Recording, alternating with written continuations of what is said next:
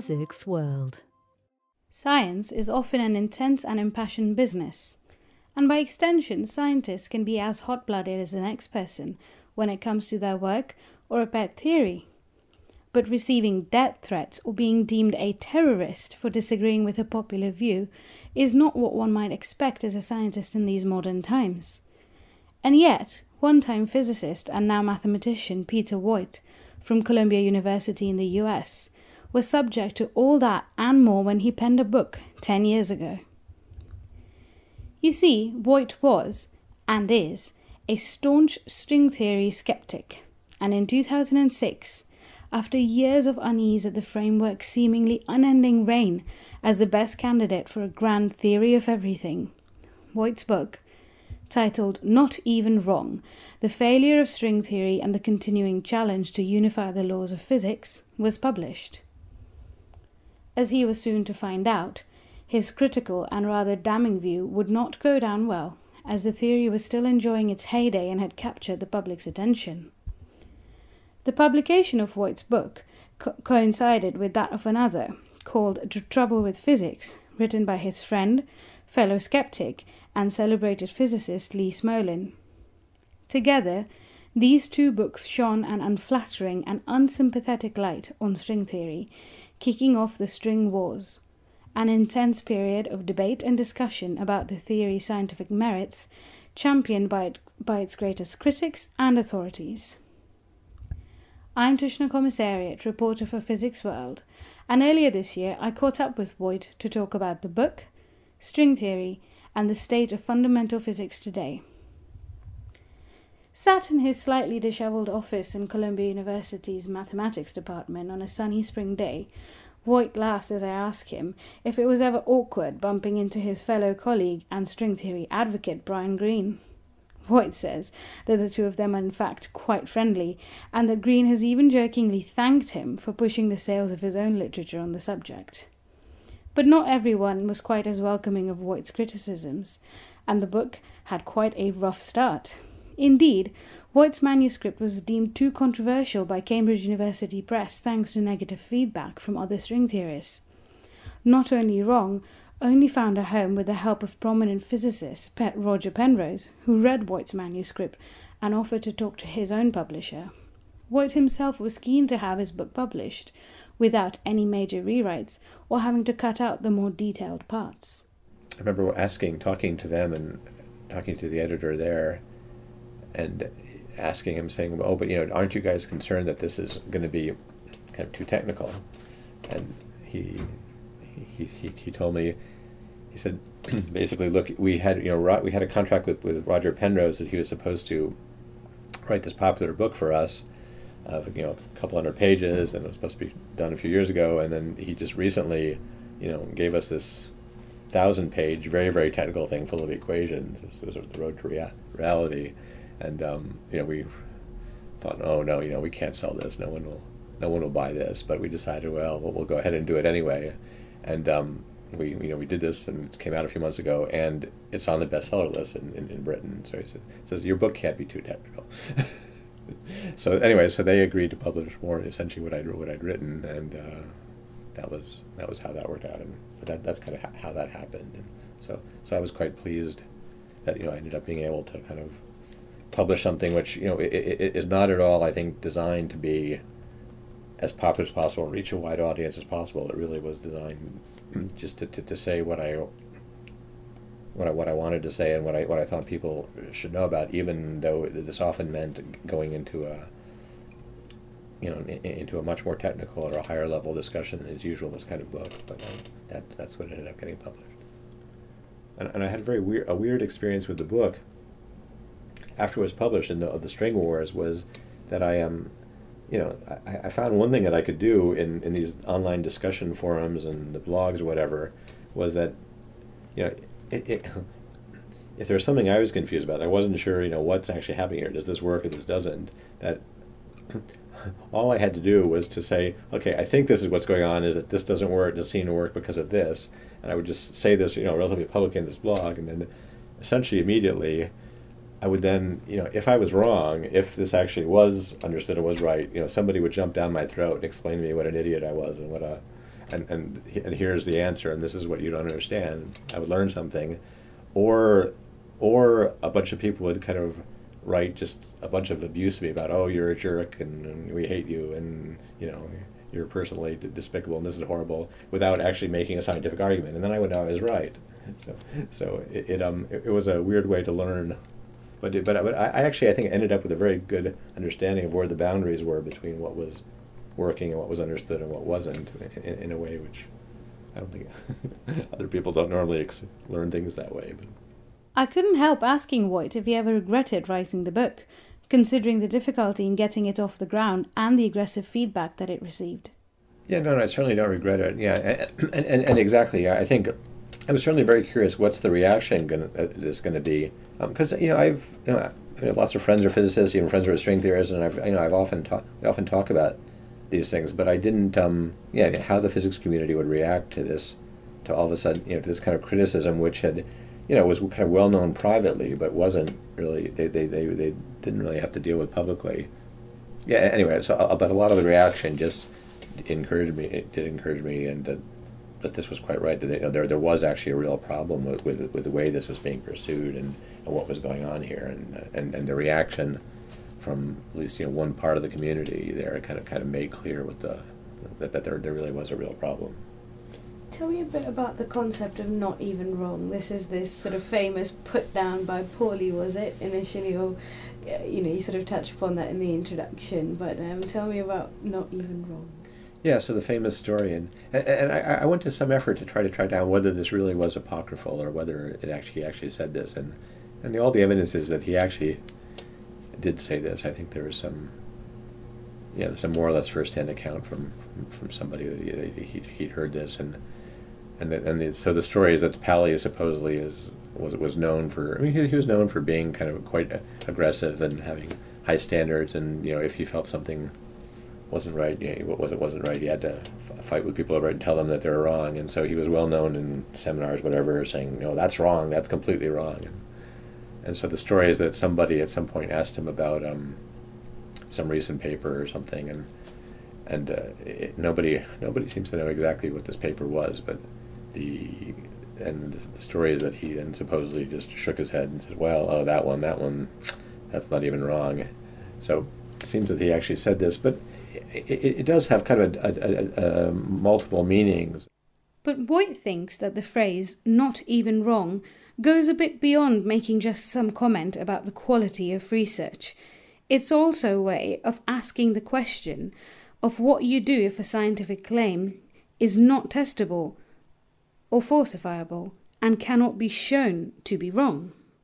At the beginning of any subject, it's even very, very good ideas at the beginning are not even wrong, and so it's not necessarily a put down. There's a lot of things that I'm most interested in, spend my life thinking about, which are not even wrong, and so that's fine. But so the question, and this is also I think the big issue about string theory is not that it started out as a very speculative idea with some good reasons for thinking about it, but the question is, as you learn more and more about it, at what point, do you kind of give up and admit that this has gone down some path that it's kind of permanently not even wrong, and you're never going to be able to see if this is wrong, and what do you do about that?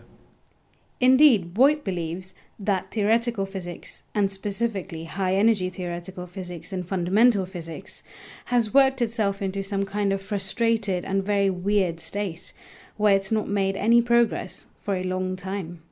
Just because they're pushed aside by new, better ideas, that hasn't been happening. So you've had these ideas kind of hanging around forever, which aren't really working out with, which aren't getting pushed aside by something newer and better. And I think it's a very unusual. I don't really know of any other good analogies for other parts of science. I think it's a very unusual situation in the history of the subject by comparison to other fields of physics or of science. It's really kind of it's a somewhat bizarre situation. 10 years ago, and even today, Woit's main issue with string theory is that it's not a theory at all. It makes no predictions, not even wrong ones, and its lack of falsibility is what really bothers him. I think the simplest way to say that what the problem with string theory is that it's it's this conjecture that there seems to be this very interesting theory which based on strings, or the later versions of an M theory based on brains or whatever. But it's essentially a theory that kind of seems to make sense nicely in 10 or 11 dimensions. And if you want to then use that to explain fundamental particles and what we see in the world, you have to get rid of 6 or 7 of them somehow. And that's really the core of kind of what goes wrong. And initially, the initial idea was that there was some fairly limited number of ways of dealing with these extra 6 dimensions, or let's say, or maybe 7 dimensions, and by choosing this Calabi-Yau or this compactification, and that was what got people very excited. That, you know, if all we got to do is figure out which one of these small number of possibilities for the 6 dimensions is going to handle the extra 6 dimensions, and then 4 dimensions of space-time we'll have in standard physics. As time went on, people essentially found more and more different ways of dealing with the 6 dimensions, and really what's kind of gone wrong is it's become fairly clear now that this idea is kind of an empty idea, because you can get anything out of it that you want by appropriately choosing the 6 dimensions. So you can't actually ever make any falsifiable predictions, and you can reproduce any kind of 4-dimensional theory you want this way. So it's not actually it's not an idea that has any real power to it in the end. It ends up kind of empty, and that's the problem. Woit also touches upon some other ideas in the book. He looks at accelerator technology and why it's going to become harder and harder to go to higher energies. He also talks about the relationship between physics and mathematics, which he dubs quite fascinating, and he thinks is one of the best prospects for moving ahead from this stalemate that fundamental physics currently is in. I also tried to talk a lot about the relations between this kind of physics and these ideas about physics and mathematics, which I think are really quite fascinating, and one of the best prospects for kind of moving forward in the future is to try to better understand these mathematical structures, and if you can't get data from experiment, how to move forward with that. So that was the main thing. Anyway, those are some of the main themes of the book. But there's a lot of other. I mean, I also tried to write about kind of the sociology of the subject, about how people are working, and why. Anyway, some speculation as to why things have ended up in this kind of problematic state, you know, despite kind of the standard mechanisms for how science is really supposed to work and kind of keep making progress. Looking back over the last 10 years. I asked Woit what's held in the book, what's changed, and what he would like to change if he were to write the book today. The big news, of course, since Not Even Wrong was published, was that the Large Hadron Collider at CERN found the Higgs particle. Of course, Woit thinks that this is an amazing achievement, but at the same time he tells me that it's a bit depressing because the field has been a victim of his own success. Woit says that he would have been much happier if they had not found the Higgs, because this would have then been a really exciting time to see what gives that kind of property that the Higgs does. And then there's the topic of the multiverse that Woit would have liked to delve into some more. If you try to make this argument that, you know, we're going to, string theory implies that there's this multiverse out there of all possibilities, and that's why you can't ever predict anything using string theory. That, you know, that's obviously such a ludicrous, you know, that's an admission that, you know, you're at the end of the road. It's an empty theory, and you've got to move on. And so the thing that surprised me most about that 10 years is that 10 years ago is that this actually got any kind of traction, or that any serious physicist was going out there and saying, you know, this is, you know, string theory is a huge success, and, you know, the multiverse just explains why you can't be used to actually predict anything. I mean, it seems like on its face such a ridiculous claim that I'm still just kind of shocked that people make this seriously, and that this has gotten any traction, or that this is still going on. That's the thing which is most, yeah. So if I were to rewrite it, there would be much more examination of that whole story. I ask Woit if in the last 10 years string theory has had any insights or done anything to redeem itself for him. The problem is that it's become kind of quite difficult and tricky to say what you mean when you say string theory. So the original idea of string theory, what was popular in 1984, that it's this 10-dimensional superstring compactified in Calabi-Yau, that's a fairly specific thing, and that, I think, I mean, that's just kind of clearly a failure. I mean, that has, you know, that's predicted nothing, it's explained nothing. It doesn't. That really just doesn't seem to work. I mean, all it's just you led led you into this business about the multiverse and excuses for why it predicts nothing. A key problem, according to Woit, is that the original 10-dimensional string theory was never well defined and is ultimately an analogue of a single particle theory, which nature tells us is not the way to go.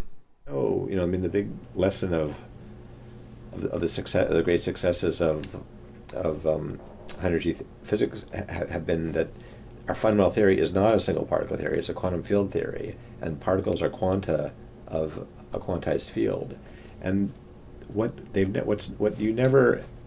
suspicious thing about string theory from the beginning was that it was a generalization of these theories that we knew about, but it was a generalization of a theory that we knew that we knew was kind of really inadequate. That you really needed a quantum field, and you needed to explain particle production, and it was quantum field theory that worked, not single particle theories.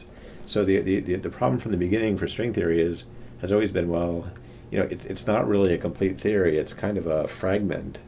And so people are often using string theory to refer to the whole 30 years worth of research into various ideas all over the place, which have kind of grown out of thinking about this problem. And those, you know, so there a lot of interesting mathematics has come out of that. So there's a lot of great mathematics, which is kind of string theory in that sense. This AdS/CFT is some very interesting ideas about quantum field theories themselves, which really have very little to do with any strings or really string theory, but they're really new ideas about quantum field theory which have emerged from that. And so, yeah, so lots of interesting things have happened. It's kind of very hard to, I mean, you're talking about tens of thousands of papers and just a huge range of ideas of various degrees of success. And so kind of saying anything about, you know, yes, string theory is great or string theory is bad, it becomes kind of silly at that point when referring to that kind of idea of what string theory is. Woit believes that at this point, string theorists will really benefit from stopping and taking stock of all the research done in the past 30 years and trying to see exactly what works and what doesn't.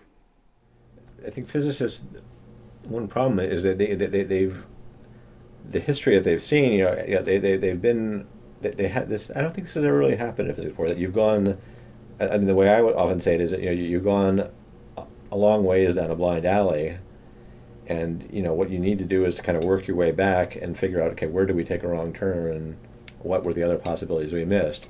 And people have just kind of gone so far down this that they're not willing to admit that you have to back up. The first stage is to get people to admit that they're at a dead end.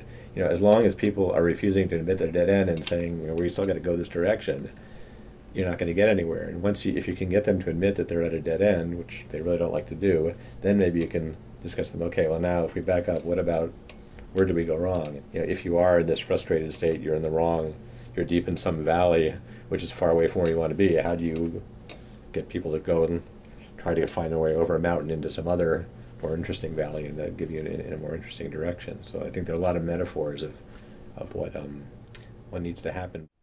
Over a decade later, the string wars are more like the occasional string squabble, with mild blows being exchanged via a blog or an archive paper.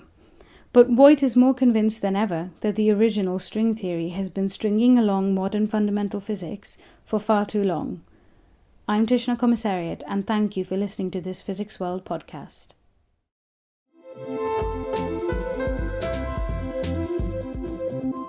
Physics World.